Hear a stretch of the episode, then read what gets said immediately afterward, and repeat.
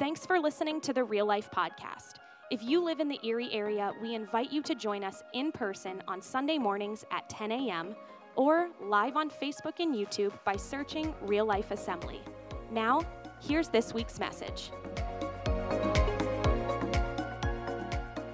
So let's jump in. This is actually uh, the close uh, of a, about a seven or eight weeks that we have been on this sour subject series. So for the summer, we kind of took an angle. Um, this is not normally how I kind of present the truths uh, here on Sunday, uh, much more. Uh, more comfortable, I guess, you know, kind of with the pulpit or preaching, but kind of doing a little bit of, of teaching and talking about some topics and subjects that maybe we don't always talk about in church, or maybe we don't talk about enough. And so, if you're with us today for the very first time, you're catching us on our last Sunday about just looking at some areas of response for the church or uh, some of the topics that uh, are kind of current in our culture. And what do we, what do we need to do about those? Uh, how, what do we need to believe? And how do we need to respond uh, to some of those things as well. And so we thought, as a conclusion, uh, we sent out kind of word uh, to, for you to, to send in some questions. And this week, we got flooded with questions. So we weren't sure, uh, you know, how, how engaging this would be. And, uh, and man, you guys just kind of fired up. And the good news is, is that by the end of this, there are going to be a lot of you that are going to be mad at me at the end of service, all right? So what we've been talking about this series is, is that I'm going to give you the straight scoop. And whether you like it or not, whether you're going to be happy or not, again, it might make you happy and it might make you mad, all right? Maybe that'll be the gauge. But we're going to go uh, got some really, really good questions. But before we kind of jump into them, I really want to set a little bit of a, a, big table because not just for our session today, but there are always going to be issues and challenges us in the challenges for us in the day in which we are living about kind of questions about well how do we respond to this pastor jim?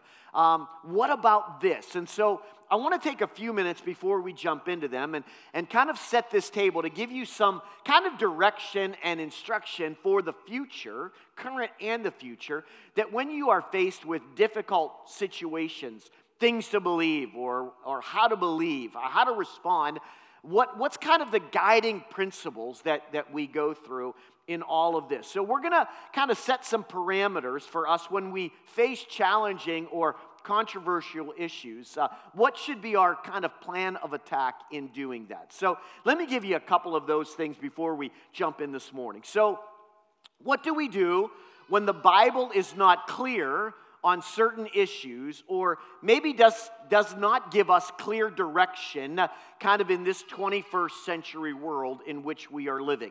How many are glad that the Bible does give us a lot of thou shalt nots? Yes? How many know that's pretty clear stuff, right?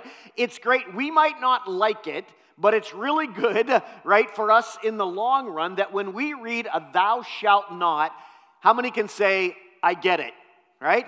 I might not like it, but I get it, right? Very clear, very to the point. God's not messing around. A thou shalt not. But a lot of issues, certainly over these last 2,000 plus years, don't always match up to what you and I are living with here in America, um, in our culture today. And so we find ourselves in some gray areas. We find ourselves where a thou shalt not uh, doesn't always fit in the circumstance. You know, I thought about my own life, and probably a lot of you here today, kind of when I think about church life over the last 30 or 40 years. And certainly when I was growing up, um, the issues were definitely different. Um, my dad speaking to issues way differently than, than I was speaking to issues today. You know what some of the sour subjects were when I was growing up? When we went to church camp, did you know that the boys and girls could not swim in the swimming pool at the same time? They called it mixed bathing, right? Uh, no one was bathing, although a lot of the camp boys should have been bathing, whether in the pool or whatever, right? How many parents send their boys to camp and look like, oh my goodness, right? But that was a hot button issue when I was growing up. God forbid that boys and girls would be swimming in the swimming pool uh, at the same time. Women, you probably had it a little bit more difficult. You were not allowed to wear pants. certainly to church or maybe out even in the open. Makeup was another hot button, hot topic 30, 40 years ago. These were the things when, again, church people, if they had an opportunity to ask, what's the right or wrong issue? R rated movies Whoo, huge taboo, right? Going to the movie theater in church uh, for, for someone at church was a, was a big no no as well. These were kind of the sour subjects that, um, that were probably discussed or maybe uh, were, were kind of preached at people 30 or 40 years ago. Just think about how that relates to where we are today. What have been the subjects that we have talked about in the last six or seven weeks? Talked about gender identity, right? We're talking about people that were boys and now want to be girls, and girls who were girls that now want to be boys, and kind of everything in between. Uh, obviously, the issues of kind of social status, about drinking, about abortion, about different entertainment choices.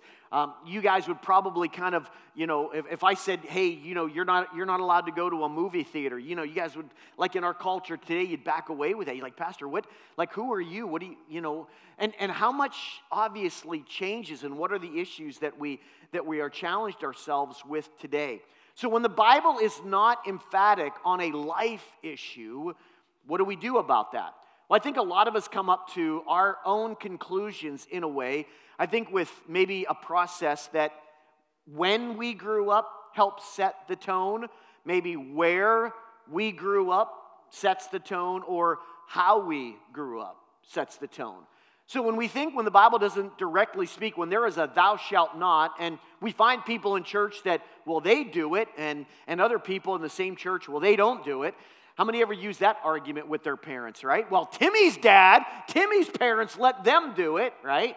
Well, you know, so what do we do in the church? Well, I think a lot of it about, again, where, how, when we grew up sets a cultural stance for us that oftentimes bleeds into what we feel is a biblical issue as well. And I just want to caution us a little bit this morning because it often boils down to a cultural position on some of these issues. And and some of us can be pretty dogmatic on our cultural issue that aren't always a biblical issue.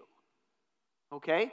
So, again, I'm not only here in a sense to help guide and direct you, but obviously in some of those differences and how we are going to strive to live our Christian life, we recognize that from person to person or family to family, we are going to find some differences in that. And I think we have an honest and should have an honest approach to some of that as well. Where there is a thou shalt not, we have to be careful that my kind of cultural position that I think is a biblical position, and we're maybe going to attack another family who, who acts differently than the stand that we have, I think we have to show some caution and some grace there as well. Are you following me with that?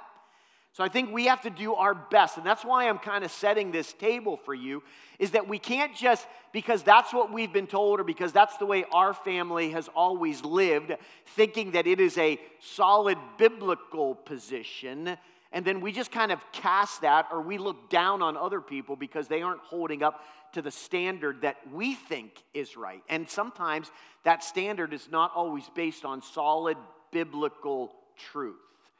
So, when we are facing these challenges and it comes to gray issues, the first challenge might be turning issues that are black and white into gray issues. And what I mean by that is we end up approving of something that God disapproves of. Now, again, 30 or 40 years ago, that might not be that much of an issue, but it is today.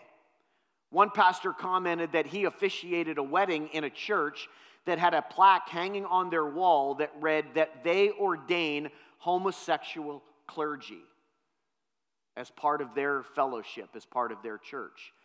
So clearly, we are facing issues today where God has a black and white and yet, our culture, or quote, our church or biblical culture, our own due diligence to understand and make a good dividing line on what is it that we know are true black and white issues and that we do not slide those into the gray areas, that we do our study and understanding what the Bible teaches us that when God has a thou shalt not or another edict uh, for us, that we don't let that slide into a gray area.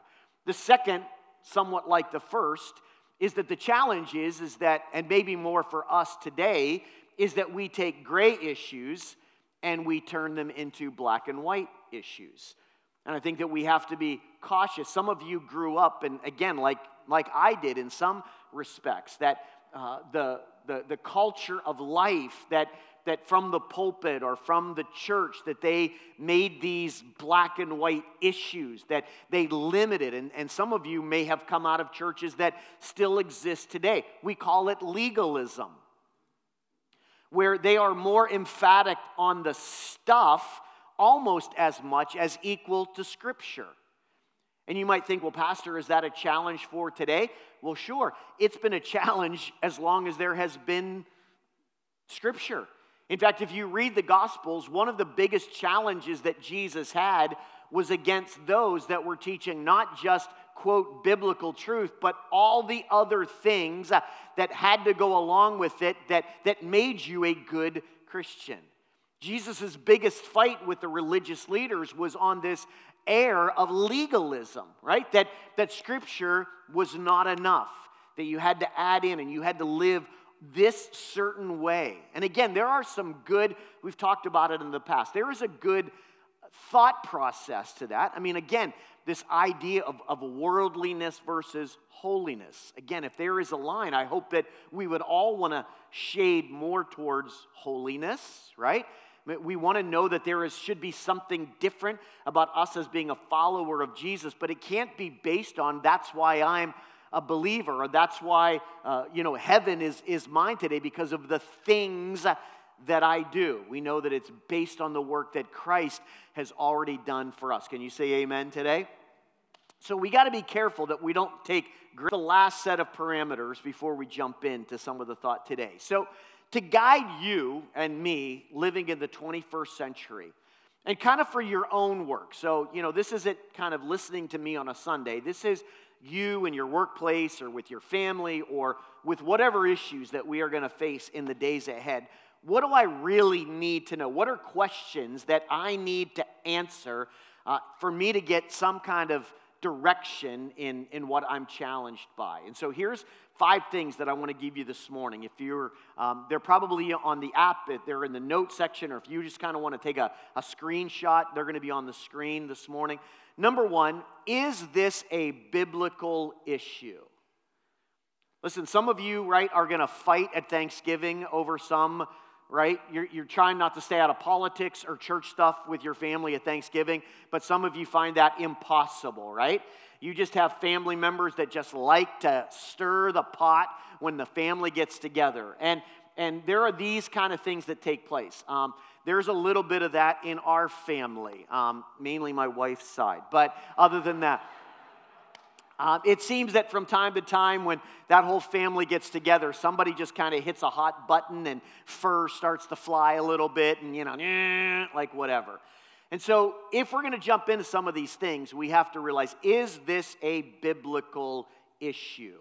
So, we kind of talk a little bit about, you know, biblical versus a gray, kind of one of those gray issues. Number two, at the end of the day, is it sinful?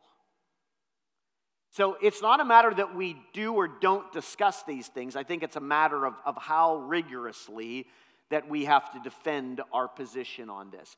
The Bible talks about, even in the little Johns at the end, that there are, there are different sin things that don't, if we think that, you know, that this sin is going to instantly put somebody in hell in, you know, in a split second, the Bible says that's, that's not biblical teaching.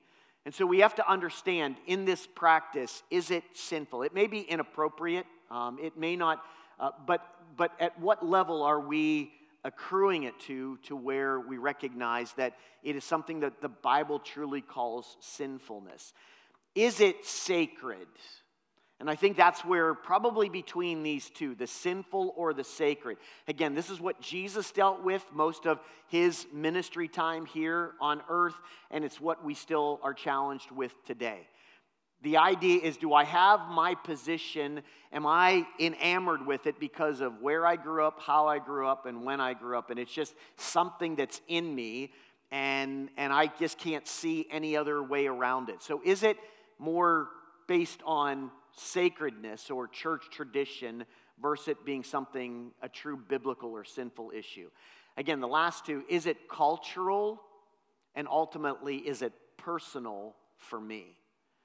I think we all have some stands. That I have some particular stands um, that the Bible doesn't necessarily address as sinful, but I have a pretty strong personal conviction because of the situation or circumstance uh, of, of what has happened in my life or with those that are around me um, that, that have kind of you know welded you know a really strong conviction in my heart or in my soul and so I try not to put that on other people, but, but I have a very strong conviction about it for me. And I think that we have to be careful that if we have very strong personal convictions, that we guard that when we have uh, conversations with others, especially when they aren't sinful, right? They may not be. Uh, horribly wrong or different, but they're not sinful, that we're careful on, on our response to all of that.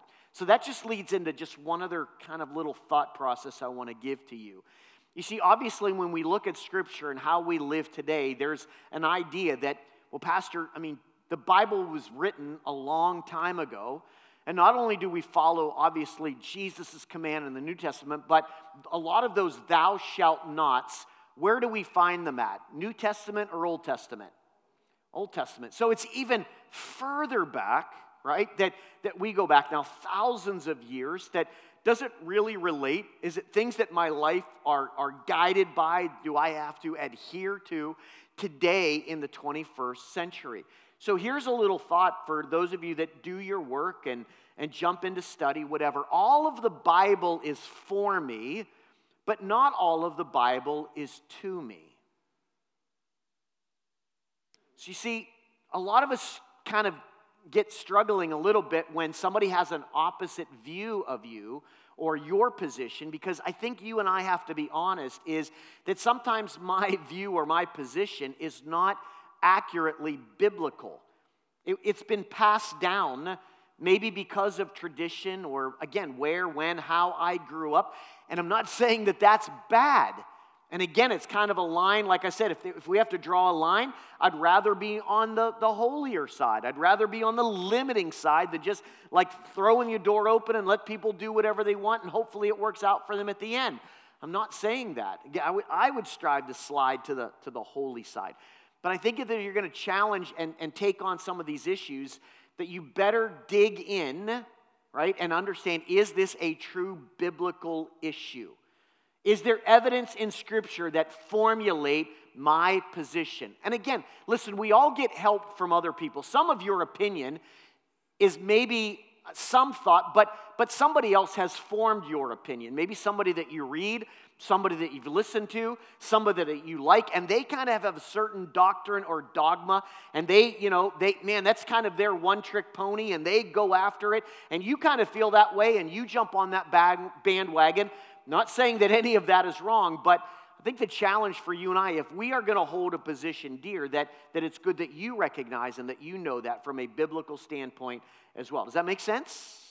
Right? So, again, obviously, we use a, a lot of uh, opportunities that we have.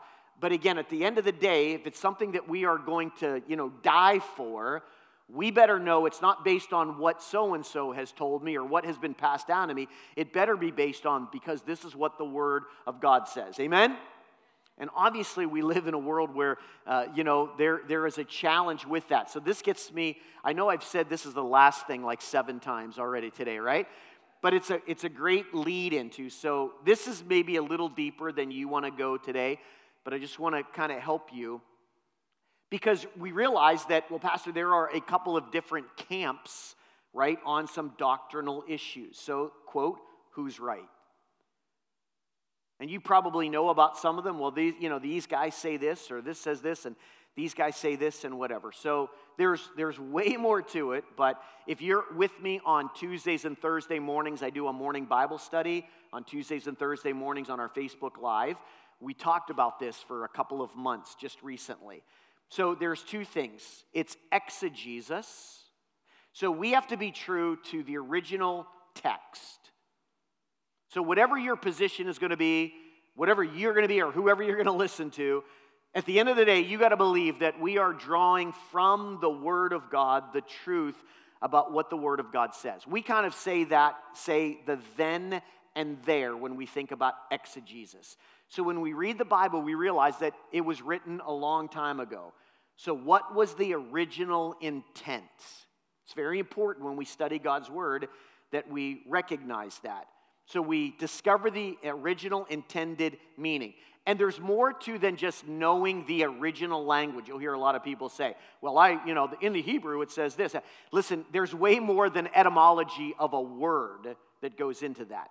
So there is historical content, there is literary content, and there is also the question of content as to where and how and when it was written as well. All of that goes into a good interpretation, especially when we think about doctrinal issues or challenges when we hear opinions from both sides. And then there's the hermeneutical. So, again, just these two things. I know it's kind of big words, right? So, it's the exegetical what does the text say?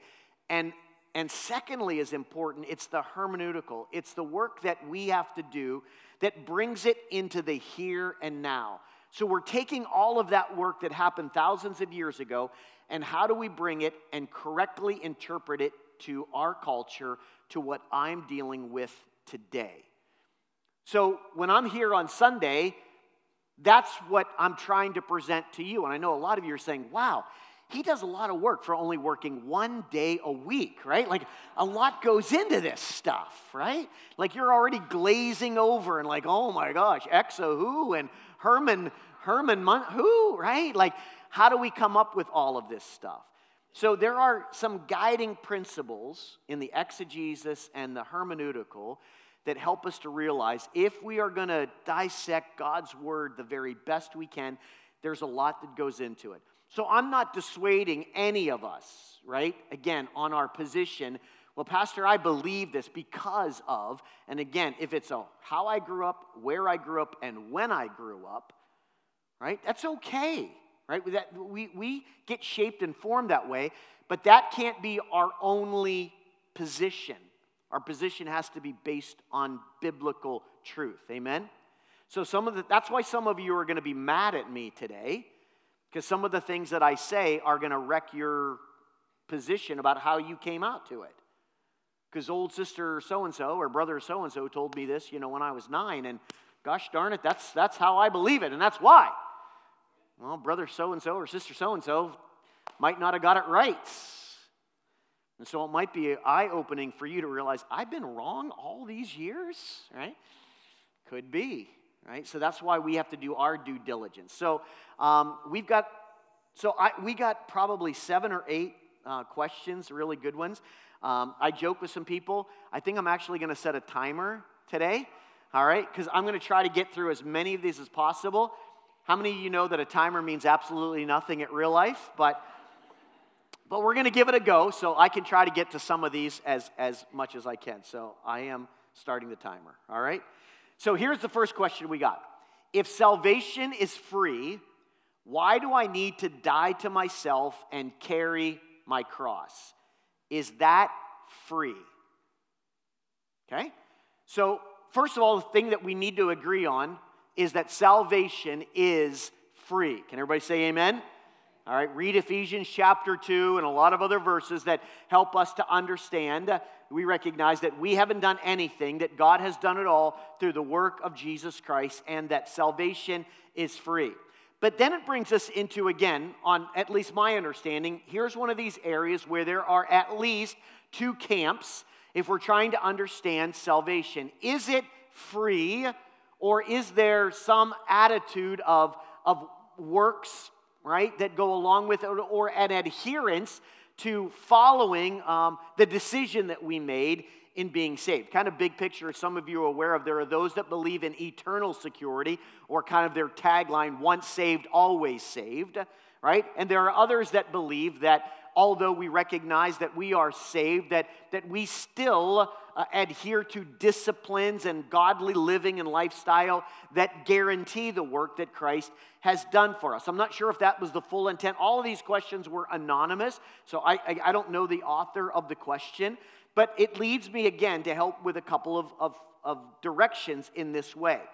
But carrying our cross, at least as the question, has nothing to do with salvation. So there's kind of a part one and a part two I read into this question. Part one is, is that we agree that God through, through is free and offered to us, right, as a gift of God through, through grace that He's done for us and our faith to believe in the finished work of Jesus on the cross. We all agree to that, right? But part two is that we recognize that Jesus shared with his disciples this idea in coming into contact with him and becoming a disciple of him, is that there is some level then of denying ourselves and carrying a cross. And so, again, it might be for you and I, well, if Christ has done it all and has granted me salvation and freedom, then, then what do I have to do anymore? Like, why? So, again, what I think we're talking about, what Jesus brought to us today, is this a better understanding of what, first of all, maybe what Jesus didn't mean when he talked about carrying our cross. I think a lot of people, again, relate it to some burden that we have to carry, right? That now we just kind of be are heaped down that we've come to Christ. Now we wear this heavy cloak and and all of these rituals and all of these things that go along with it. A thankless job, or maybe illness, or, well, that's just kind of my cross to bear, you hear people say, right? So I think we have a, a, different framework of what was Jesus meaning when he talked about. Or uh, again, the, the, interpretation of when Jesus said, "Take up your cross and follow me." Obviously, in Jesus' day, the idea of the cross was much more different than how we look at it today. When we think about the Roman cross and execution and, and obviously what Jesus went through for us, it was very focal about what an execution, what the cross meant. But Jesus was relating to us today that as we take our cross, it means that we need to be willing to die to ourself to follow him. So I think the idea of carrying our cross is not this idea of anything still that I have to do other than my constant kind of progression and my projection is that whatever I achieve, whatever my path is in life, that I am being guided by a God who loves me, that cares for me, that has mapped out a journey for me, and that I'm going to find joy even in suffering. Amen? I'm going to find my, my worth in, in others and, and recognizing that what God has done for me, that I have a heart that I want to share that, and that I am reminded that in myself, that there is nothing that could provide hope to anyone else. My only hope is that Jesus will be seen in and through me and everything that I do. I think the idea of carrying our cross also has this idea of absolute surrender. So it's more on our part, our willingness, right, to be able to carry the cross, not to earn us anything, but to help us to be able to reveal to others what my lifestyle is all about. One that is pleasing, that is being lived out to God. Jesus said, Whoever wants to save his life will lose it, and whoever loses his life for me will save it. So I think there are two different points that go along with that.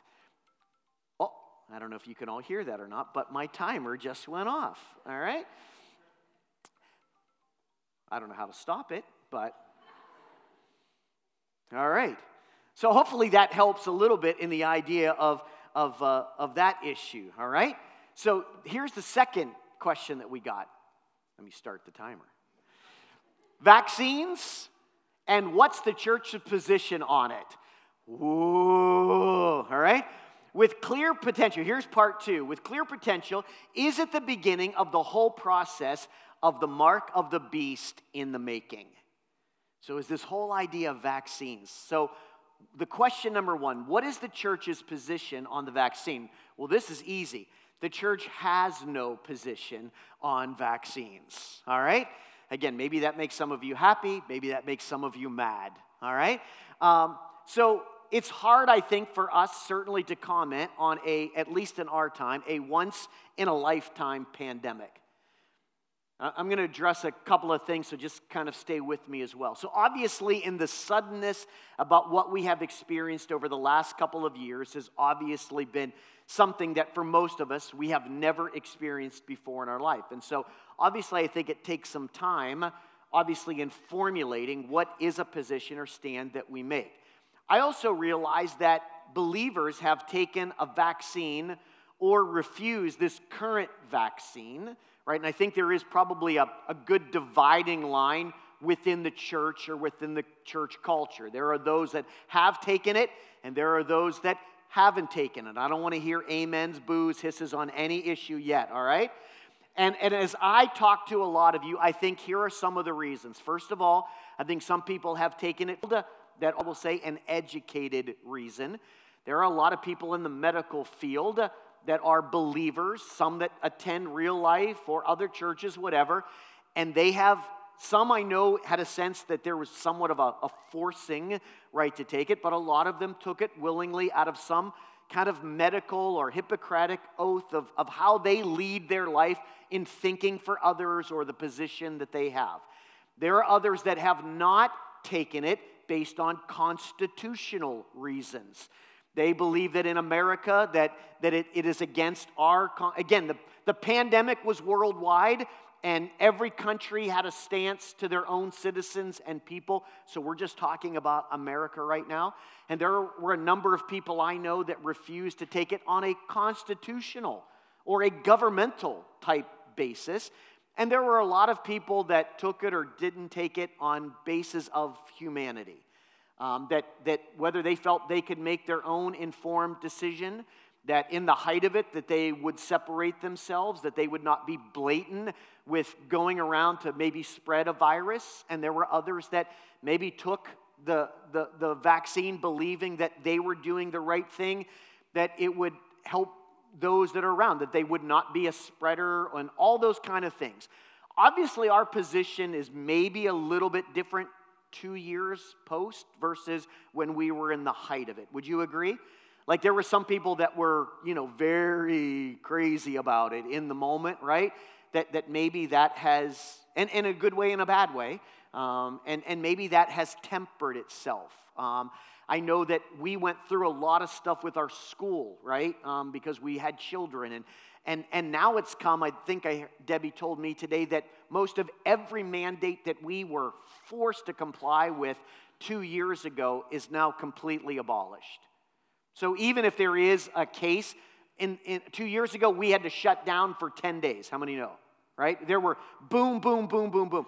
Now the state and all of these regulating bodies are saying, yeah, if somebody gets it, you know, maybe obviously don't have to come to school, but, you know, que sera, sera. Just like live life, do it. I mean, it's been a big difference over these two years, right?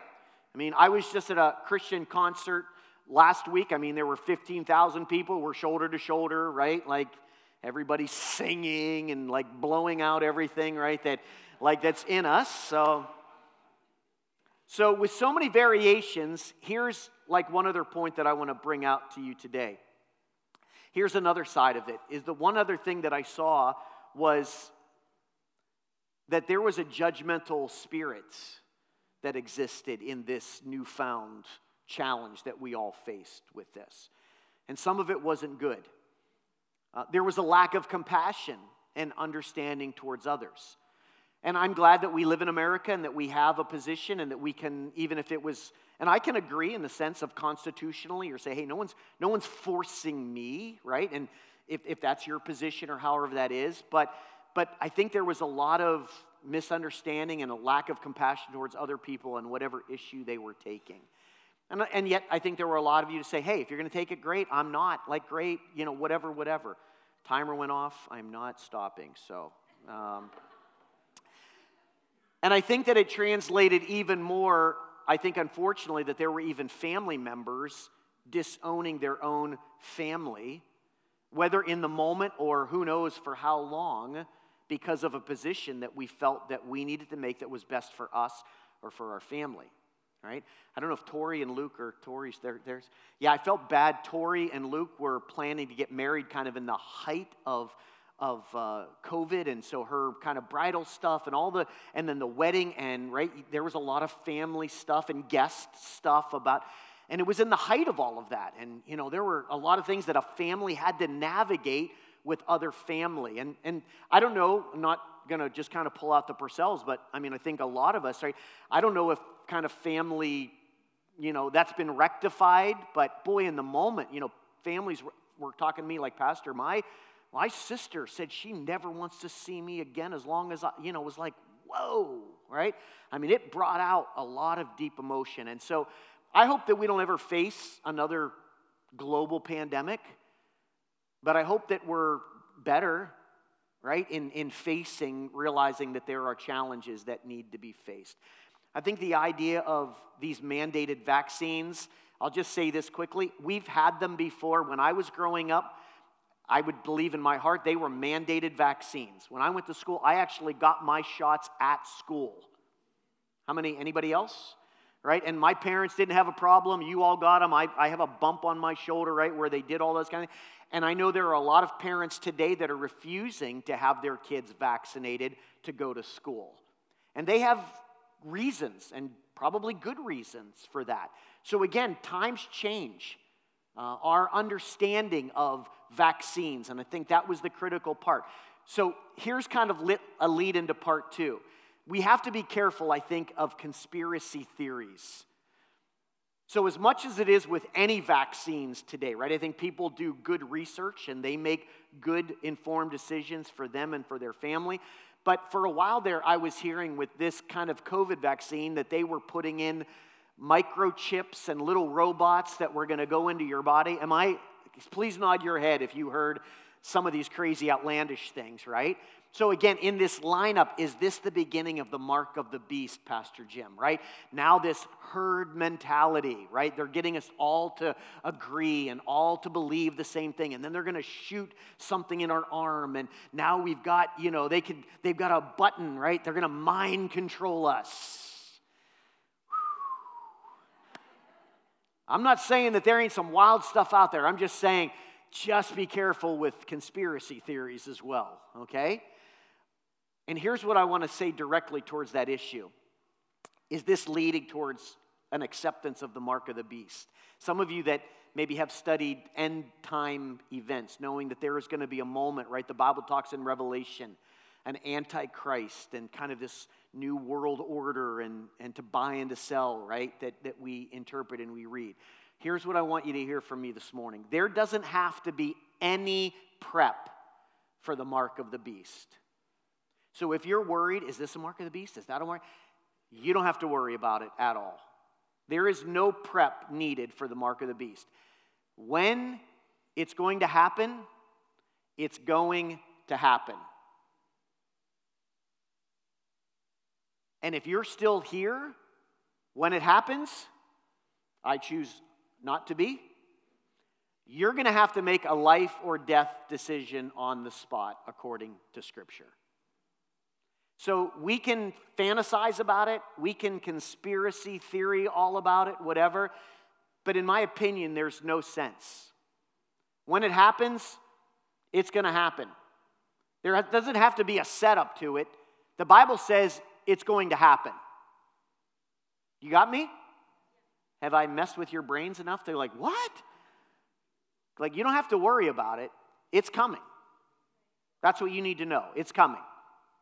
So there doesn't have to be a setup. It's like, you know, if if if I say I'm Kim, I'm coming to your house at one o'clock. Message that he's coming to your house at one o'clock. You don't have to wonder. Uh, you know, he he t- put out a Facebook message that he's. I'm coming to your house at one o'clock. It's going to happen.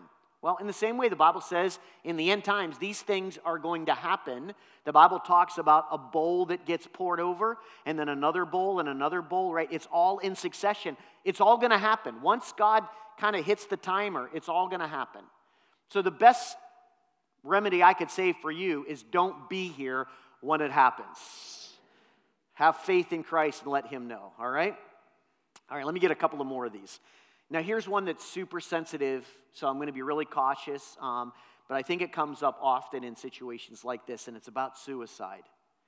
So the question was suicide and what the Bible talks about, especially someone who struggles with depression and or suffers mental health conditions.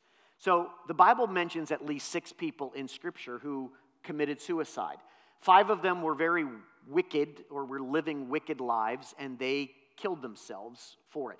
Uh, some throw Samson into the mix, right? That when he died, that, you know, obviously the building fell on him, but again, other people would say his, his intent was not necessarily to set out to kill himself, but to kill the enemy, right? He died within that. But I would have to tell you today that, that I think the totality of Scripture says that Bible is equal, that, that suicide is equal to murder.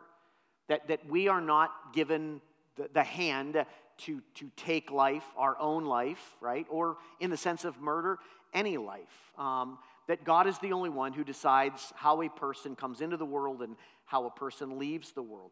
Uh, the psalmist said, My time is in your hands. Job says that he gives and he takes away, that this is a thing of God. And so when we take our own life, please stay with me, I've, I've got more to say on this.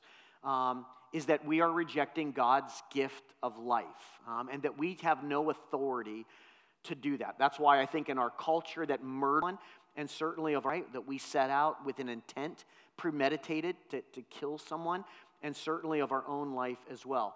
But here's kind of part two and part three that I want you to hear as well. But the Bible, although we would say that suicide is sinful, it is not the unpardonable sin. Okay? Where I think a lot of church culture has automatically like banished somebody straight to hell if you kill yourself. And I don't think that's what Scripture is as well. It's a sin, but it is equal or in sense of sin with, with every other sin uh, that, that could be committed. I think more times than not, when people uh, move forward in that kind of expression, uh, they are an, an individual that is experiencing some deep emotional trouble um, and I think that God, again, in God judging sin, so I think the challenge in all of this is that we have to be careful that we are not judgers of sin. Obviously, there are there are biblical truth and mandate, and it's you know can be clear to us, but we have to be careful, especially on emotional and mental issues. That that is not our field to be an expert in. That is God's. God formed us. God created us. And so I, I know that it is not the unpardonable sin. I'll give you some things that I do know from Scripture. It is not the unpardonable sin.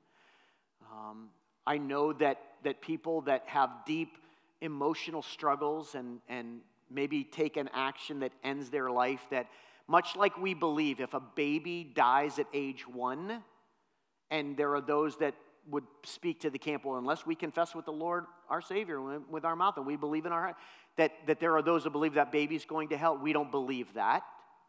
We believe what? In God's judgment, in God's grace. And so, in the same way, when we are not in our right mind, that I'm glad today to know that God is the righteous judge. Amen?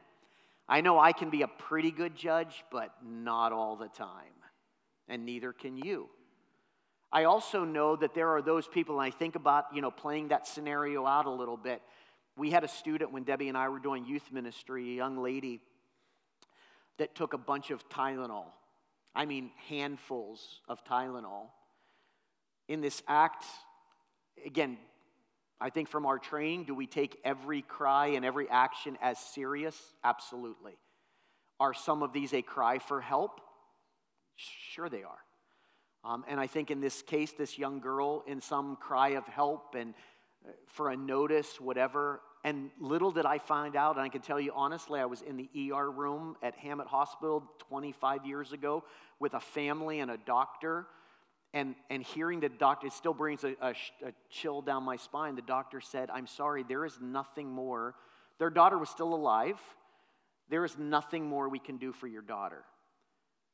The, the, the medication that is in Tylenol is so toxic after a point that it's like the clock is started and there's nothing that anyone can do to stop it. So I don't know, I don't know how many medical people we have in the house today, but the truth is is that there were people that probably wanted to get some attention and maybe took a handful of pills. Little did they know, right? By taking 20 of them, it starts a clock, a death clock that you might pull out of it, but you might not. And as a doctor, there is nothing I can do to bring you back. I heard those words with my own ears. Fortunately, this young lady recovered, responded. But I think that, again, in this line of this issue, that there are things that people maybe don't want to kill themselves, right? But sometimes they get involved in some things where, unfortunately, there, there's no coming back from. And so, again, how do we judge that? How do, what, what position do we have that happens on that? I also understand having dealt with that issue with family members after an episode takes place of suicide is by far one of the hardest things to die by that I have to deal with. I know there are families here at Real Life that have had family members die by way of suicide. It's a pain and an anguish that I don't think ever goes away, right? Especially if it was a close family member. And so I think our continued sensitivity uh, for that uh, is, is really um, is really needs to be true. All right, two more. Um, I promise we'll go really quick. Um, this is this will get you all kind of worked up as well. So, Halloween, should we celebrate it? This is a long question. There are two long questions.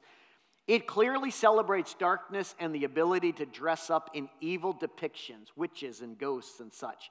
Yet it appears that there are church members celebrating and dressing up for it as well. Does this align with biblical truth?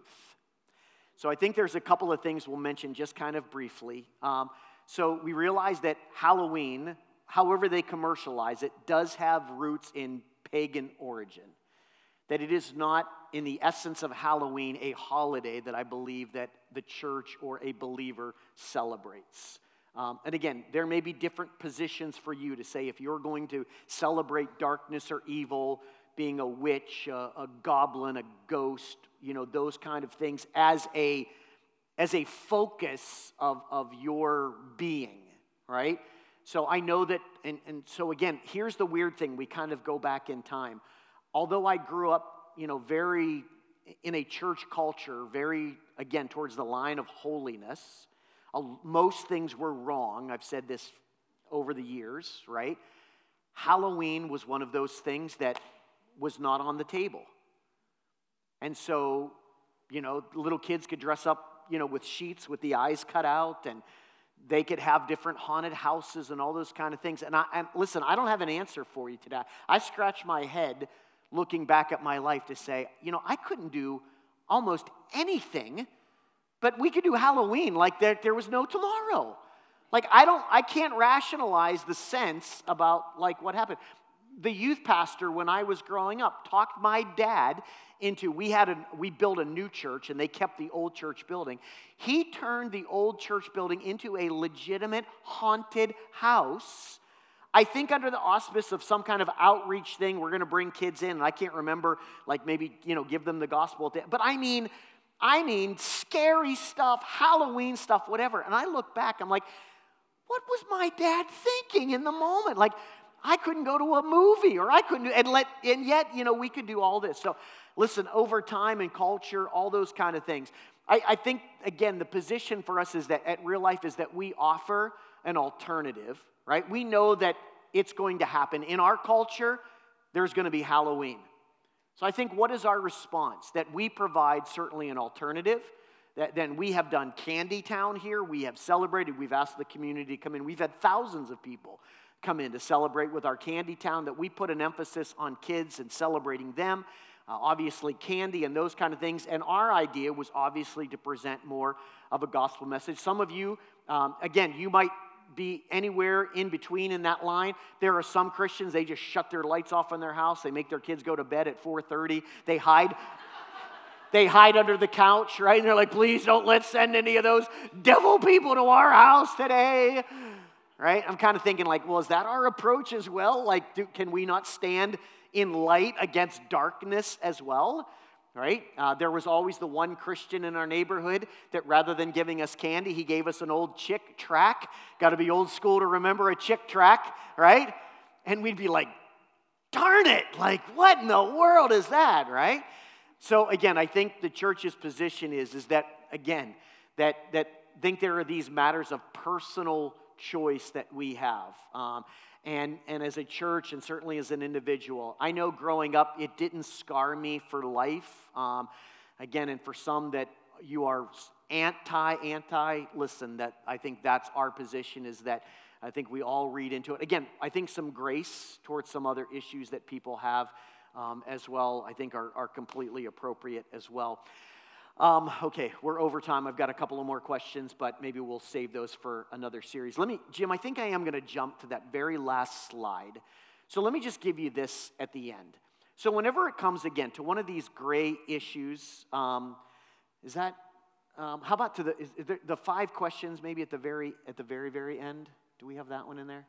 Yeah, so they're going to be coming individually. So if there's a point, Pastor, you know, give me some direction, like how do I face this issue? So here's what I would say Will it benefit me spiritually? So again, Paul said, everything's legal for me. Everything's good for me. Like I, I don't, he, was opposite. I'm not, I'm not trying to find out what I can't do all the time or what's gonna, he's like, I'm gonna live my life for Jesus. And I realize that there are to be some times where the world and my Christian faith are to bump in. He goes, and I realize I'm, I'm living for Jesus and I'm going to follow him and, and he's my passion. But is this going to hurt me spiritually? But I also realize that I don't have to do everything either. Like it's not carte blanche to just go and, and just exercise this freedom in Christ for everything. So, will it benefit me spiritually? I think is a good question if you are challenged on an issue. Number two, will it bring bondage into my life? I know I've talked about alcohol a lot. And, and again, is it a sinful action to drink alcohol? I've come to the conclusion no. Again, much different than what my father would have told you. Obviously, we've talked about drunkenness, and, and, and so I use that just to say, can it be a bondage? Are there people that can take their liberty or their freedom, but they, but they blow past the line and find themselves getting drunk quite often? Yes, that's a bondage then, and that's then leading into the line of sinfulness. So we do have freedom, but we recognize to what level of freedom do I want to have for me and for those around me? I know that your position is differently than mine. I base a lot of my position on my lifestyle being lived out in a community as your pastor. I think you would want me to live honorably in this community, yes? I mean, I want to. I think Jesus would want me to. And so I realize are all things freedom? I mean, not maybe all things, but in that in that box are those things freedom for me? Absolutely. But I also choose not to do them because I don't want them to be bondage for me and I want them to be bondage for you either. But that's me. Number three, will it defile God's temple? So, again, will these activities, will these challenges that I'm facing, is it something that has potential to harm me and, and to what God has done for me? One of the questions was about tattoos that we didn't get to. And those, those are absolutely wrong. You are going to hell with a tattoo. that would have been a good subject to jump into. No, I'm kidding. I'm kidding unless it's a cross or a Jesus tattoo. Um, number, three, number four, will it cause another to stumble? I think that's a good maturing believer question. To say, listen, I could do this, but listen, if it's going to cause grief to other people, I can be the bigger person, right? I can be, my godliness can step up in the moment to say, you know what, I'll pass. I think those are God honoring choices and decisions. And then lastly, Will it further the cause of evangelism or will it hinder the cause of evangelism? You know, one of the stories I had on, on the tattoo thing is, and just the challenge of that is because it's pretty much permanent, right? I mean, obviously now they you can go through an even more difficult process to have it lasered off, or there are artists now that are redesigning tattoos that were mistake tattoos, right, uh, into something better, whatever. But Josh, if you want to come and help, um, but a, a, number of years ago, I took a missions trip because, you know, part of our testimony is also not just for kind of the here and now, like what's in Erie, Pennsylvania. And I took a young guy um, on a missions trip. Again, it was a number of years ago, but a lot of other cultures, especially Christian cultures around the world, especially Latin America, lag way behind, you know, some of the openness that we have found today in America. I, I would say they are, a lot of them are living kind of the American church culture from like 50 years ago still. So I know when I travel to Latin America and we do church services, I mean, I have to wear a tie, you know, or a jacket. Like, they're, and they're very like, well, Pastor, you like you cannot get on the platform without a tie. I mean, like that's next to you know you're going to go to hell or that's a sin kind of thing, whatever. And I had a buddy that had a full sleeve tattoo, um, and when we got to that certain place, the missionary said, you know, it's it's a hundred degrees, you know, a thousand percent humidity, whatever. We're out working. We were building a church, whatever. Um, and the missionary came to me. He said, Pastor, you're gonna have to ask him. He has to wear a long sleeve shirt. Like, you know, he's representing the church. He's representing God, and tattoos are wrong. And so I had to go to him and I'm saying, hey, listen, you got to understand the culture that you're in today. Here, this is unacceptable. He was very cool with it. But again, we make decisions sometimes, right? Kind of only our here and now. And we recognize that it's not necessarily everywhere that we are in the world. So it kind of learns a lesson. It doesn't mean that you can or you can't. It just means that there are going to be some other decisions that we're going to have to face in the world. So, all right, enough for today. All right, come on, stand with me this morning. How many of you still like me, love me, still okay? We made it.